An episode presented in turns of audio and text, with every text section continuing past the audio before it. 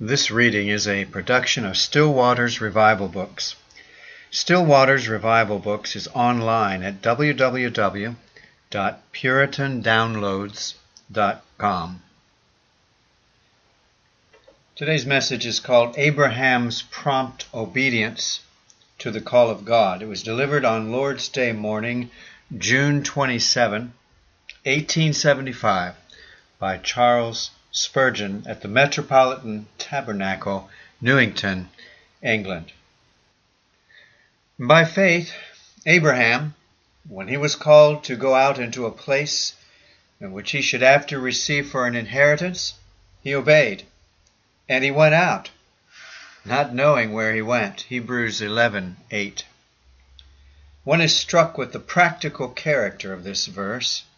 Abraham was called and he obeyed. There is no hint of hesitation, parleying, delay. When he was called to go out, he went out. Would to God that such conduct were usual, yea, universal. For with many of our fellow men, and I fear with some now present, now the call alone is not enough to produce obedience. Many are called, but few are chosen. The Lord's complaint is, I called and you refused. Such calls come again and again to many, but they turn a deaf ear to them. They are hearers only, and not doers of the word. Worse still, some are of the same generation as that which Zechariah spoke of, when he said, They pulled away the shoulder and stopped their ears that they should not hear. Even among the most attentive hearers, how many there are to whom the word comes with small practical result in actual obedience. Here we are in midsummer again, and yet Felix has not found his uh, convenient season. It was about midwinter when he said he should find one, but the chosen day has not arrived. Uh, the mother of Sisera uh, thought him long in coming, but what shall we say of this laggard season? We can see that the procrastinator halts, but it were hard to guess how long he will do so. Like the countryman who waited to cross the river, when all the water had gone by, he waits till all difficulties are removed.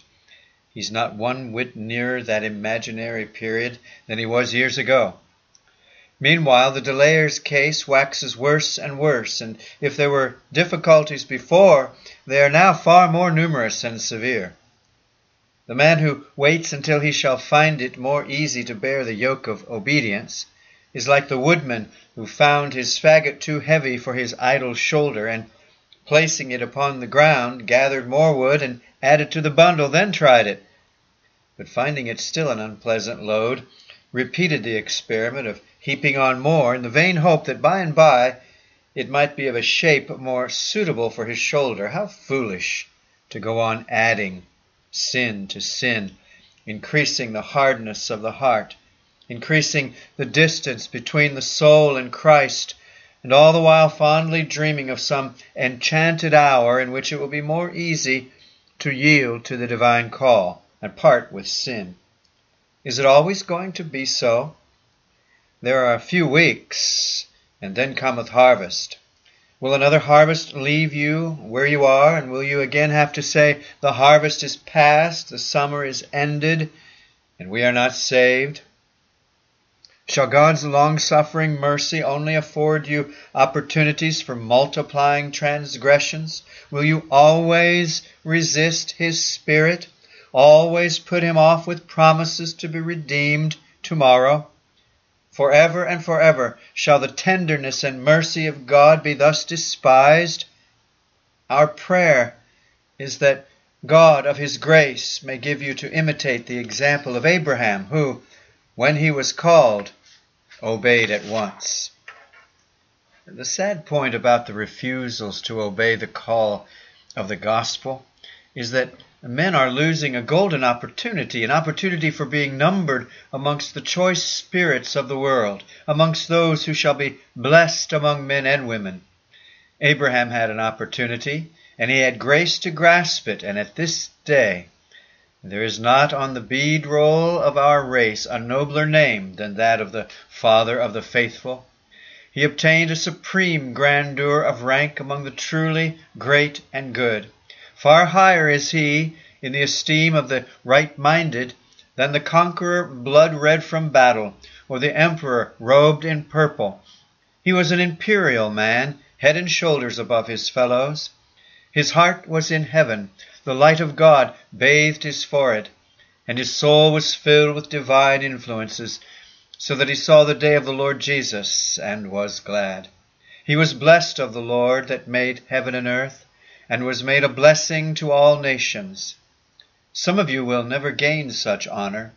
You will live and die ignoble, because you trifle with supreme calls. And yet, did you believe in God, did you but live by faith, there would be before you also a course of immortal honor, which would lead you to eternal glory. Instead thereof, however, choosing the way of unbelief and neglect and delay, you will, I fear, one day awake to shame and to everlasting contempt, and know, to your eternal confusion, how bright a crown you have lost.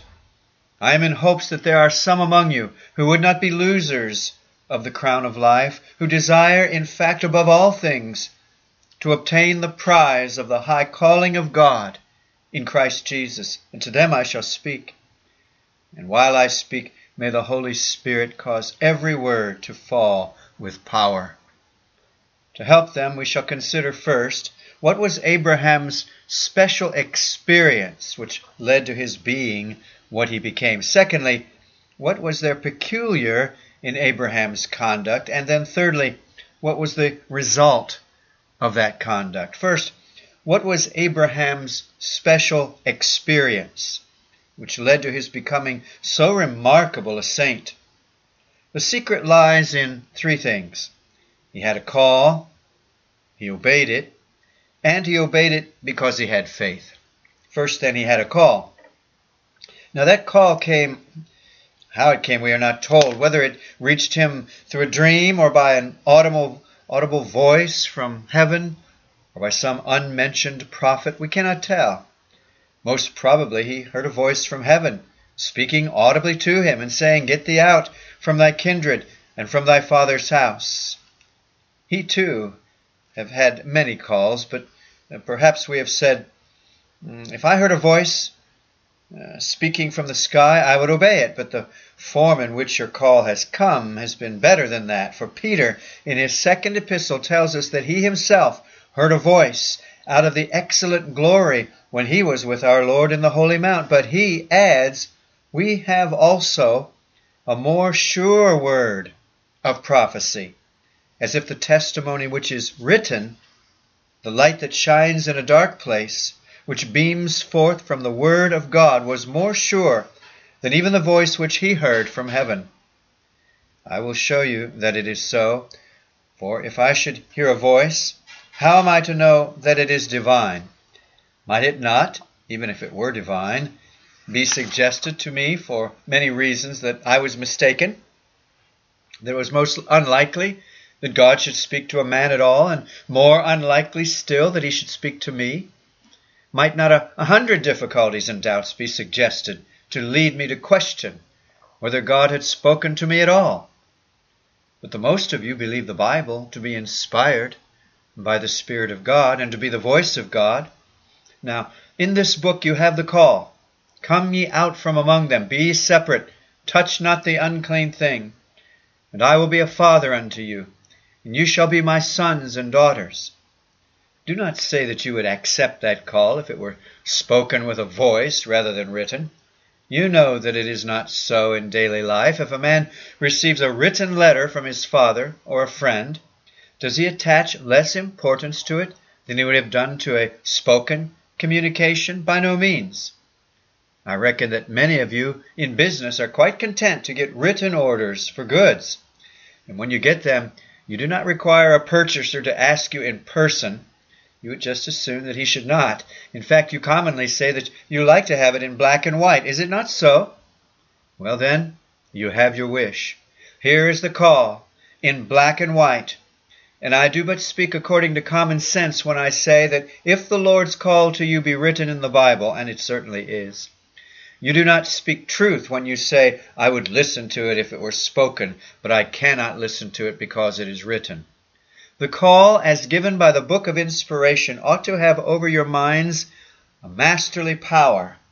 And if your hearts were right before God, the words spoken in the Scriptures by the Holy Spirit would be at once obeyed. Moreover, my undecided hearers, you have had other calls besides those from the book. There have been calls through the living ministry when the minister has spoken as pointedly to you as if he were a prophet, and you have known that the Lord spake by him, for he has depicted your circumstances, described your condition, and the word has come to you, and you have with astonishment owned that it found you out. The message has also been spoken to you by a mother's tender love and by a father's earnest advice. You've had the call, too, in the form of sickness and sore trouble. In the silence of the night, when you could not sleep, your conscience has demanded to be heard. The inward strivings of the Holy Ghost have been with you, and loud have been the knocks at your door. Who among us has not known the like? But alas, the Lord has called and has been refused. He has stretched out his hands and has not been regarded. Is it not so with many of you? You have not been like Samuel, who said, Here am I, for thou didst call me, but like the, the adder, which shutteth her ear to the voice of the charmer. This is not to be done without incurring great guilt and involving the offender in heavy punishment. Abraham had a call, and so have we. But here was the difference Abraham obeyed. Well doth Paul say, They have not all obeyed the gospel. For to many the call comes as a common call, and the common call falls on a sealed ear. But to Abraham, and to those who by grace have become the children of faithful Abraham, to whom are the blessings of grace, and with whom God has entered into league and covenant, to touch it comes as a special call, a call attended with a sacred power which subdues their wills and secures their obedience. Abraham was prepared for instant obedience to any command from God. His journey was appointed, and he went. He was bidden to leave his country, and he left it, to leave his friends, and he left them all. Gathering together such substance as he had, he exiled himself that he might be a sojourner with his God, and took a journey in an age when traveling was infinitely more laborious than now. He knew not the road that he had to take nor the place to which his journey would conduct him. It was enough for him that the Lord had given him the summons. Like a good soldier, he obeyed his marching orders, asking no questions. Towards God, a blind obedience is the truest wisdom, and Abraham felt so, and therefore followed the path that God marked out for him from day to day, feeling that sufficient for the day would be the guidance thereof. Thus Abraham obeyed. Alas, there are some here present, some too to whom we have preached now for years, who have not obeyed. O oh, sirs, some of you do not require more knowledge, you need far more to put in practice what you know. Would you wonder if I should grow weary of telling some of you the way of salvation any longer? Do you not yourselves weary of persuading those who will not yield? So far as I have reason to fear that my task is hopeless, it becomes a heavy one. Again and again and again have I explained the demands of the gospel and described the blessings of it, and yet I see its demands neglected and its blessings refused. Ah, sirs, there will be an end to this ere long, one way or the other. Which shall it be? Oh, that you were wise and would yield obedience to the truth. The gospel has about it a divine authority. It's not to be trilled with. Notwithstanding that grace is its main characteristic, it has all the authority of a command. Do not dare not read of those who stumbled at the word being disobedient. Surely there must be a command and a duty, or else there could not be disobedience. It is a law- awful work when through disobedience to the command of the gospel it becomes a, a savor of death unto death instead of life unto life, and instead of a cornerstone it becomes a stone of stumbling and a rock of offense. Remember, upon whomsoever it shall fall, it will grind him to powder. Christ himself has said it, and so it must be. Stay low of his infinite mercy, give us the willing and the obedient mind, that we may not pervert the gospel unto our own destruction. But I reminded you that the main point concerning Abraham was this he obeyed the call because he believed God. Faith was the secret reason of his conflict. We read of certain persons that the word preached did not profit them, not being mixed with faith in them that heard it. Again, we read that uh, some, when they had heard, did provoke. But in Abraham's case, there was neither misbelief nor provocation. He believed God with a childlike faith. His faith, I suppose, lay in the following items. When the Lord spoke, he believed that it was the living God who addressed him. Believing that God spoke, he judged him worthy of his earnest heed, and he felt that it was imperative union uh, to him to do as he was bidden. This settled, he desired nothing more to influence his course. He felt that the will of God must be right, and that his highest wisdom was to yield to it. Though he did not know where he was to go, he was certain that his God knew, and though he could hardly comprehend the reward promised to him, he was sure that the bounteous God never mocked his servants with deceitful gifts. He did not know the land of Canaan, but he was sure if it was a country chosen by God as a peculiar gift to his called servant, it must be no ordinary land. He left all such matters with his heavenly friend, being fully persuaded that what he had promised he was able also to perform. What a mighty sway faith has over a man, and how greatly it strengthens him. Faith was to the patriarch his authority for starting upon his strange journey, an authority which enabled him to defy alike the worldly wisdom which advises and the worldly folly which scoffs. Perhaps they said to him, Why wilt thou leave thy kinsfolk, Abraham? But he replied, God bids me. That was for him a sufficient warrant. He wanted no further argument. This also became to him the guide of his steps. If any said, But, strange old man, how canst thou journey when thou knowest not the way? He replied, I go where the Lord bids me. Faith found in God, chart, compass, and pole star all in one. The word of the Lord also became the nourishment for his journey. If any said, How wilt thou be supplied, Abraham, in those wild lands? Where wilt thou find thy daily bread? He replied, God bids me go. It is not possible that he should desert me.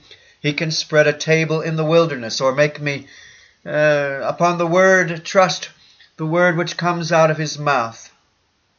If bread should fail, and probably these suggestions of trial may never have occurred to Abraham, but if they did, his faith swept them aside from his path as so many cobwebs. Perhaps some even dared to say, But whither goest thou? There's no such country. It's an enthusiast's dream, a land which flows with milk and honey. Where wilt thou find it, O grey beard?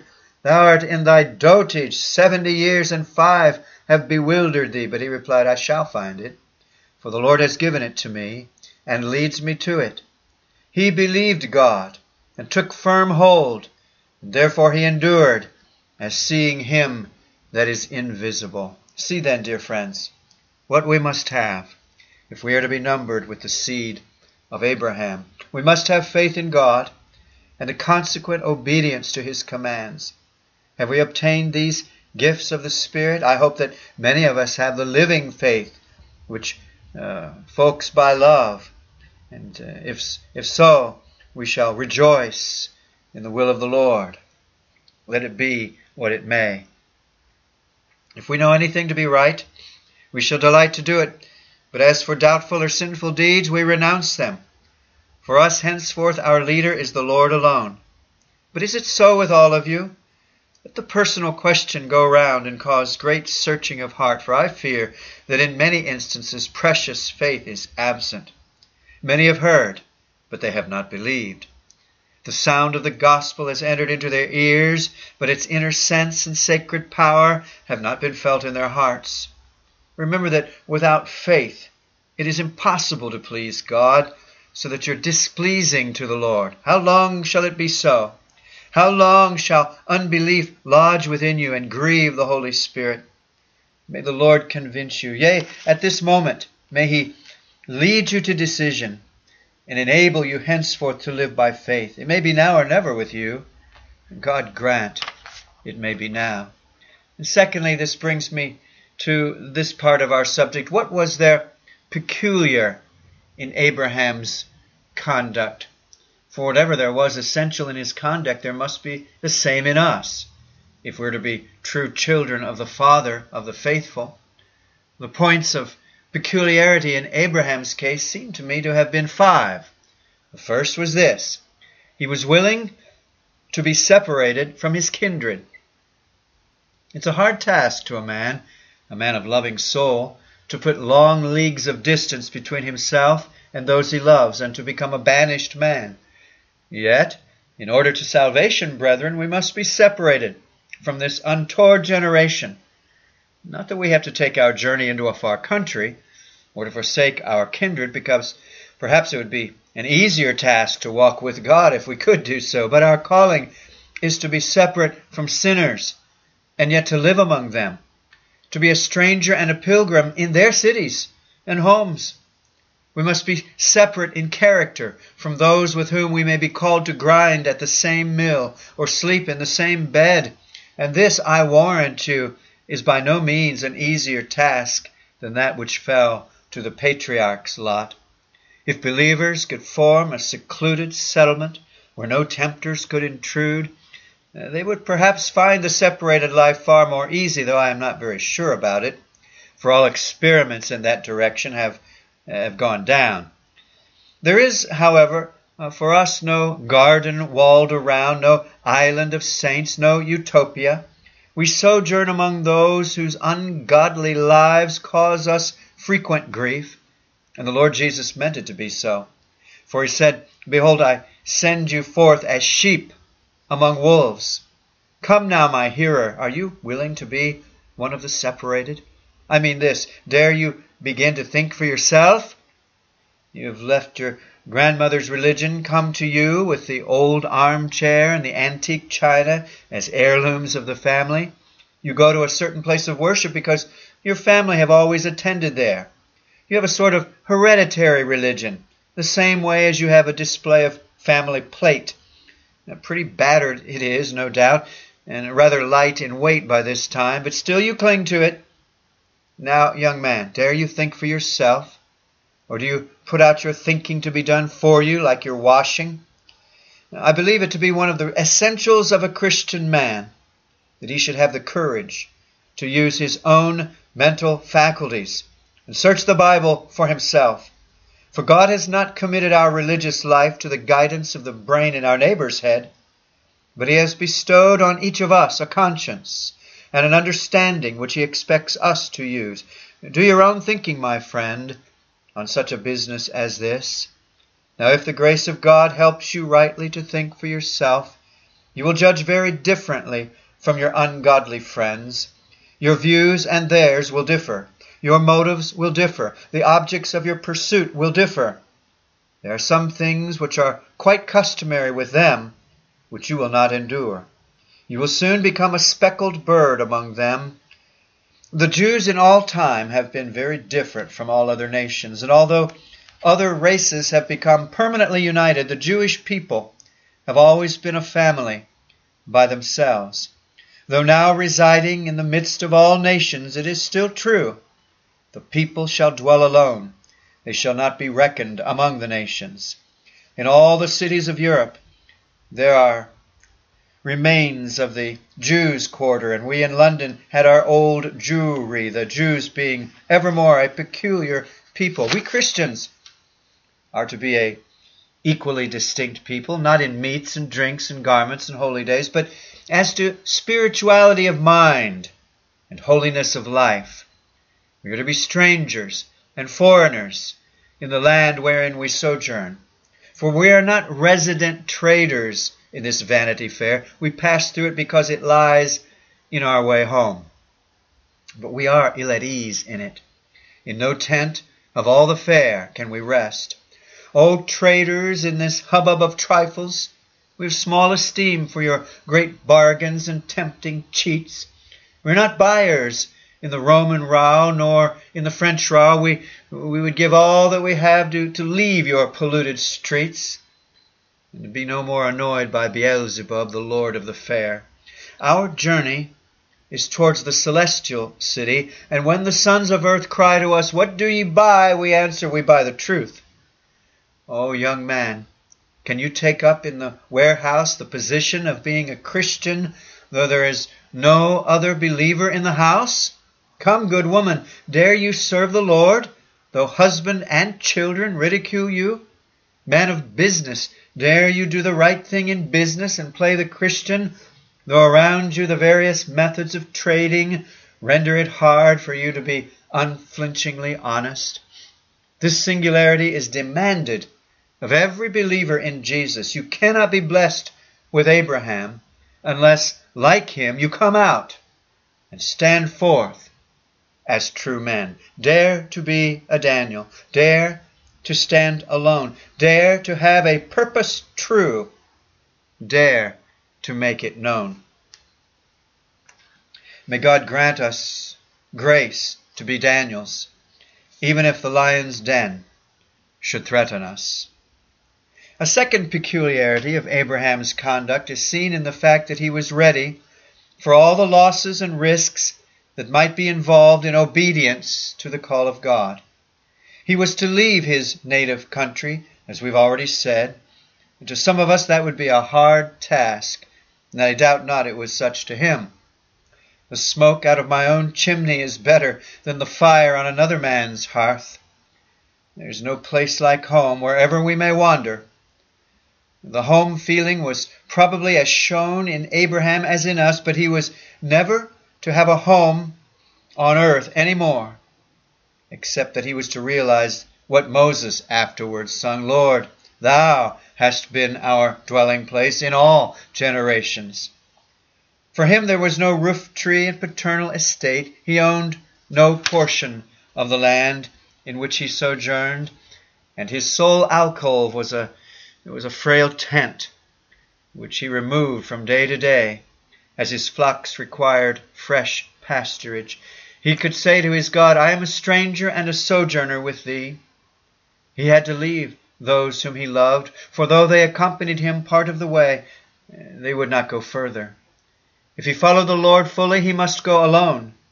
The patriarch knew nothing of half measures. He went through with his obedience. He left all his kindred to go to Canaan, to which he had been summoned. Those who wished to stop at Haran might stop there. Canaan was his destination. He could not stop short of it. No doubt he had many risks to encounter on his journey, and when he entered the country, the Canaanite was still in the land, and the Canaanites were a fierce and cruel set of heathen who would have utterly destroyed the wanderer if the Lord had not put a spell upon them and said, Touch not mine anointed, and do my prophets no harm. It was a country swarming with little tribes who were at war continually. Abraham himself was, for Lot's sake, to gird on his sword and go forth to fight, peace lover as he was. Of all discomforts and dangers, loss of property and parting with friends, Abraham made small account. God commanded, and Abraham went. Now, brethren, can you and I do the same? Oh, you who desire to be saved, I say, can you do this? Have you counted the cost and determined to pay it? You must not expect that you will wear silver slippers and walk on green rolled turf all the way to heaven. The road was rough which your Lord traversed. With him yours will be rough too. Can you bear for Jesus' sake all earthly loss? Can you bear the scoff, the, the cold shoulder, the cutting jest, the innuendo, the sarcasm, the sneer? Could you go further and bear loss of property and suffering in purse? Do not say that it may not occur, for many believers lose all by having to leave the ill pursuits by which they once earned their bread. You must, in your intention, give all up for Jesus, and you must give it all to Jesus. If he be yours, You must henceforth have all things in common with him. You must be joint heirs together, his, yours, and yours, his. You may be well content to make joint stock when you have so little and he has so much. Oh, can you stand to it and give up all for him? Well, if you cannot, don't pretend to do it. Yet, except you take up your cross, you cannot be his disciples. Except you can give up everything for him, don't pretend to follow him. Listen to this. If you think heaven worth nothing and Christ worth nothing, if you consider worldly gain to be everything and comfort everything and honor everything, if you could not die a martyr's death for Christ, your love to him is not worth much. The Abraham spirit is not in you. May God enable us to take our places in the battle, in the front of the foe, where the fight is most furious. May grace make us sing, Jesus, I my cross have taken, all to leave and follow thee. Destitute, despised, forsaken, thou from hence my all shall be. If that be said in truth, it is well, my brother. You bid farewell to fair, you bid fair to be in all things a partaker with faithful Abraham. You also shall find much blessing in the separated life. Well, thirdly, one great peculiarity in Abraham was that he waived the present for the future. He went out to go into a place which he should after receive for an inheritance. He left the inheritance he then had to receive one which was yet to come. This is not the way of the world. The proverb saith, A bird in the hand is worth two in the bush, especially in such a bush as Abraham saw before him. It did not seem very likely he would ever obtain that land, but still he let his bird in the hand go and took to the bird in the bush, being fully persuaded that he should have it in God's good time. Mr. Bunyan sets this forth in his picture of two children, passion and patience. Passion would have all his good things now, and he sat among his toys and joys and laughed and rejoiced. Patience had to bear to see his brother Passion full of mirth, and to hear his scoffing. But then, as Master Bunyan beautifully says, patience came in last for his portion, and it lasted forever. For there is nothing after the last. So then, if we are to have our heaven last, it will last, and no cloud shall mar it, no calamity bring it to an end. He is the wise man who lets go the shadow to grasp the substance, even though he should have to wait twenty, thirty, forty years for it. He is blessed who leaves earth's wind and bubble and feeds on more substantial meat. God grant us grace to live more for the future than we have been accustomed to do. Oh, you ungodly ones, you do not care about the future, for you have never realized death and judgment. You're afraid to look over the edge of this narrow life. As to death, nothing frightens you so much. As for hell, if you are warned to escape from it, instead of thanking the preacher for being honest enough to warn you of it, you straightway call him a hellfire preacher.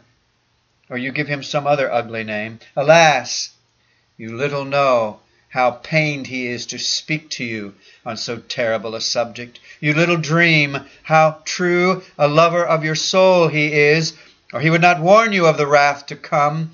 Do you want to have flatterers about you? Such are to be had in plenty, if you desire them. As for heaven, you seem to have no regard for it. At any rate, you are not making your little your title to it sure or clear by caring about divine things. If you would have the birthright, you must let the present mess of pottage go. The eternal future must come uh, before the, the fleeting trifles of today. You must let the things which are seen sink, and bid the things not seen as yet rise in all their matchless grandeur and reality before your eyes. You must give up chasing butterflies and shadows and pursue things eternal. My soul immortal pines only for immortal joys. I leave my present lot to be appointed of the Lord as he wills. so long as He will shed His love abroad in my heart. We must be prepared for eternity, and for that purpose we should concentrate our faculties upon divine truth and personal religion, that we may be ready to meet our God.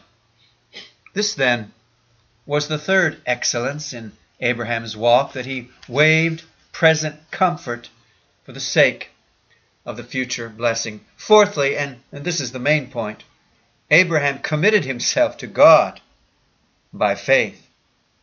From that day forward, Abraham had nothing but his God for a portion, nothing but his God for a protector. No squadron of soldiers accompanied the good man's march. His safeguard lay in him who had said, Fear not, Abraham. I am thy shield and thy exceeding great reward.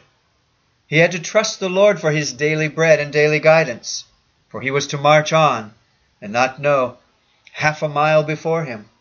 He was ignorant when to stop and when to journey on, except as the Lord God guided him hour by hour. I must not say that Abraham became a poor pensioner upon the daily provision of God, but I will use a better term and describe him as a gentleman commoner upon the royal bounty of his heavenly King. His lot was to have nothing but to be heir of heaven and earth. Can you thus walk by faith? Has the grace of God brought you who have been hesitating to resolve henceforth to believe God and trust Him? If you do, you are saved, for faith is the deciding matter. To realize the existence of God and to trust in Him, especially to trust in His mercy through Jesus Christ, is the essential matter. As for the life and walk of faith, they are the most singular things in the world. I seem myself to have been climbing a series of mysterious staircases, light as air, and yet as solid as granite. I cannot see a single step before me, and often there seems to the eye to be nothing whatsoever to form a foothold for the next step. I look down and I wonder how I came and where I am, but still I climb on and he who has brought me so far supplies me with confidence for that which lies before me. High into things invisible the ethereal ladder has borne me, and onward and forward to glory its rounds will yet conduct me. What I have seen has often failed me, but what I have not seen and yet have believed has always held me stably. Have not you found it so, all you children of God? Let us pray that the Lord may lead others to tread the same mystic ascent by beginning today the life of faith. The last specialty in Abraham's procedure was what he did was done at once. There were no ifs and ands, debatings and considerings and delays. He needed no forcing and driving. God drew him, and he followed on, charmed to confess the voice divine. At once, I say, he went. Promptness is one of the brightest excellencies in faith's actings. Delay spoils all. Someone asked Alexander to what he owed his conquest. He said, I have conquered because I never delayed. While the enemy were preparing, he had begun the battle, and they were routed before they knew where they were. After that fashion, faith overcomes temptation.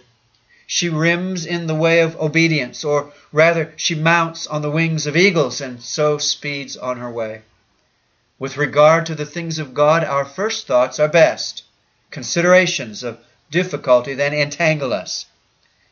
Whenever you feel a prompting to do a good thing, do not ask anybody whether you should do it or not. No one ever repents of doing good. Ask your friends afterward rather than beforehand, for it is ill consulting with flesh and blood when duty is plain.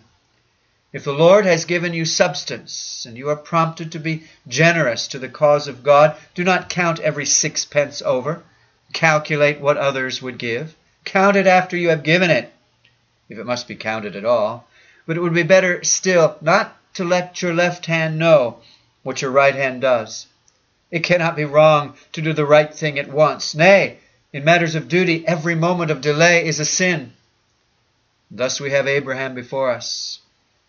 May the Holy Spirit make us like him. Now, this morning, who will listen to the call of God? Who, like Abraham, will quit the world with all its folly, and resolve henceforth to be upon the Lord's side. O Spirit of the living God, constrain many a hidden Abraham to come forth. And then we have to close with two or three words about what was the result of Abraham's action. The question of many will be did it pay? That's the inquiry of most people, and within proper bounds, it's not a wrong question. Did it answer Abraham's purpose? Our reply is it did so gloriously. True, it brought him into a world of trouble, and no wonder. Such a noble course as his was, it was not likely to be an easy one. What grand life ever was easy? Who wants to be a child and do easy things? Yet we read in Abraham's life, after a whole host of troubles, and Abraham was old and well stricken in years, and the Lord had blessed Abraham in all things. Now that's a splendid conclusion. God had blessed Abraham in all things. Whatever happened, he had always been under the divine smile and all things had worked for his good. He was parted from his friends, but then he had the sweet society of his God, and was treated as the friend of the Most High, and allowed to intercede for others, and clothed with great power on their behalf. I almost envy Abraham. I should do so altogether if I did not know that all the saints are permitted to enjoy the same privileges. What a glorious degree Abraham took when he was called the friend of God? Was not his loss of earthly friendships abundantly made up to him? What honor also the patriarch had among his contemporaries. He was a great man and held in high esteem. How splendidly he bore himself. No king ever behaved more royally. Uh, that king of Solomon wanted to make a bargain with him the king of Sodom, I'm sorry, the king of Sodom wanted to make a bargain with Abraham, but the grand old man replied, I will not take from a thread even to a shoe latchet, lest thou shouldst say, I have made Abraham rich. Those sons of Heth also were willing to make him a present of a piece of land around the cave of Machpelah, but he did not want a present from Canaanites, and so he said, No, I'll pay you every penny. I'll weigh out the price to you, whatever you may demand. In noble independence, no man could excel the father of the faithful. His contemporaries look small before him, and no man seems to be his equal save Melchizedek. His image passes across the page of history rather like that of a spirit from the supernal realms than that of a mere man. He is so thorough, so childlike, and therefore so heroic. He lived in God and on God and with God. Such a sublime life recompensed a thousandfold all the sacrifice he was led to make. Was not his life a happy one? One might wisely say, say, Let my life be like that of Abraham. As to temporal things, the Lord enriched him, and in spiritual, uh, he was richer still. He was wealthier in heart than in substance, though great ever in that respect. And now Abraham is the father of the faithful, patriarch of the whole family of believers. And to him alone, of all mortal men, God said, In thee shall all the families of the earth be blessed. This very day, through his matchless seed, to whom be glory for ever and ever, even Jesus Christ, of the seed of Abraham, all tribes of men are blessed. His life was both for time and for eternity a great success both for temporals and for spirituals. The path of faith was the best that he could have followed. And now may we all be led to imitate his example. If we never have done so, may we this morning be led to give God his due by trusting him, to give the blood of Christ its due by relying upon it, to give the Spirit of God his due by yielding ourselves to him. Will you not do so? Will you do it or not? I pause for your reply. The call is given again. Will you obey it or not? Nobody here will actually declare that he will not, but many will reply that they, they hope they shall. Alas, my sermon is a failure to those who so speak.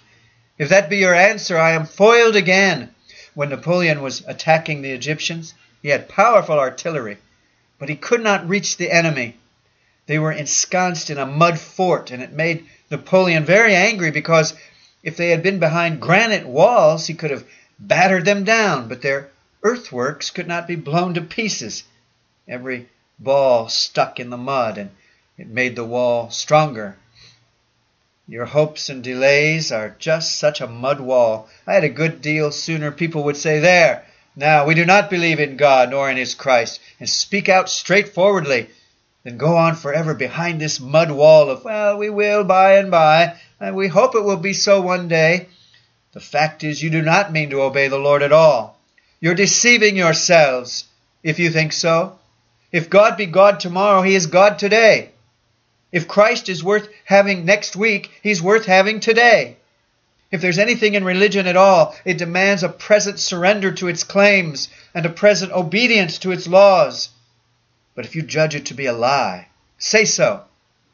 We'll know where you are. If Baal be God, serve him. But if God be God, I charge you by Jesus Christ, fly to him as he is revealed, and come forth from the sin of the world, and be separate, and walk by faith in God. To this end, may the Spirit of God enable you. Amen and amen. Still Waters Revival Books is now located at PuritanDownloads.com. It's your worldwide online Reformation home for the very best in free and discounted classic and contemporary, Puritan and Reformed books, MP3s, and videos. For much more information on the Puritans and Reformers, including the best free and discounted classic and contemporary books, MP3s, digital downloads, and videos, please visit Still Waters Revival Books at PuritanDownloads.com. Still Waters Revival Books also publishes the Puritan Hard Drive, the most powerful and practical Christian study tool ever produced. All thanks and glory be to the mercy, grace, and love of the Lord Jesus Christ for this remarkable and wonderful new Christian study tool. The Puritan hard drive contains over 12,500 of the best Reformation books, MP3s, and videos ever gathered onto one portable Christian study tool an extraordinary collection of Puritan, Protestant, Calvinistic, Presbyterian, Covenanter, and Reformed Baptist resources. It's fully upgradable and it's small enough to fit in your pocket. The Puritan hard drive combines an embedded database containing many millions of records with the most amazing and extraordinary custom Christian search and research software ever created. The Puritan hard drive has been produced to assist you in the fascinating and exhilarating spiritual, intellectual, familial, ecclesiastical, and societal adventure that is living the Christian life. It has been specifically designed so that you might more faithfully know, serve, and love the Lord Jesus Christ, as well as to help you to do all you can to bring glory to His great name. If you want to love God with all your heart, soul, strength, and mind, then the Puritan hard drive is for you. Visit PuritanDownloads.com today for much more information on the Puritan hard drive and to take advantage of all the free and discounted Reformation and Puritan books, MP3s, and videos that we offer at Still Waters Revival Books.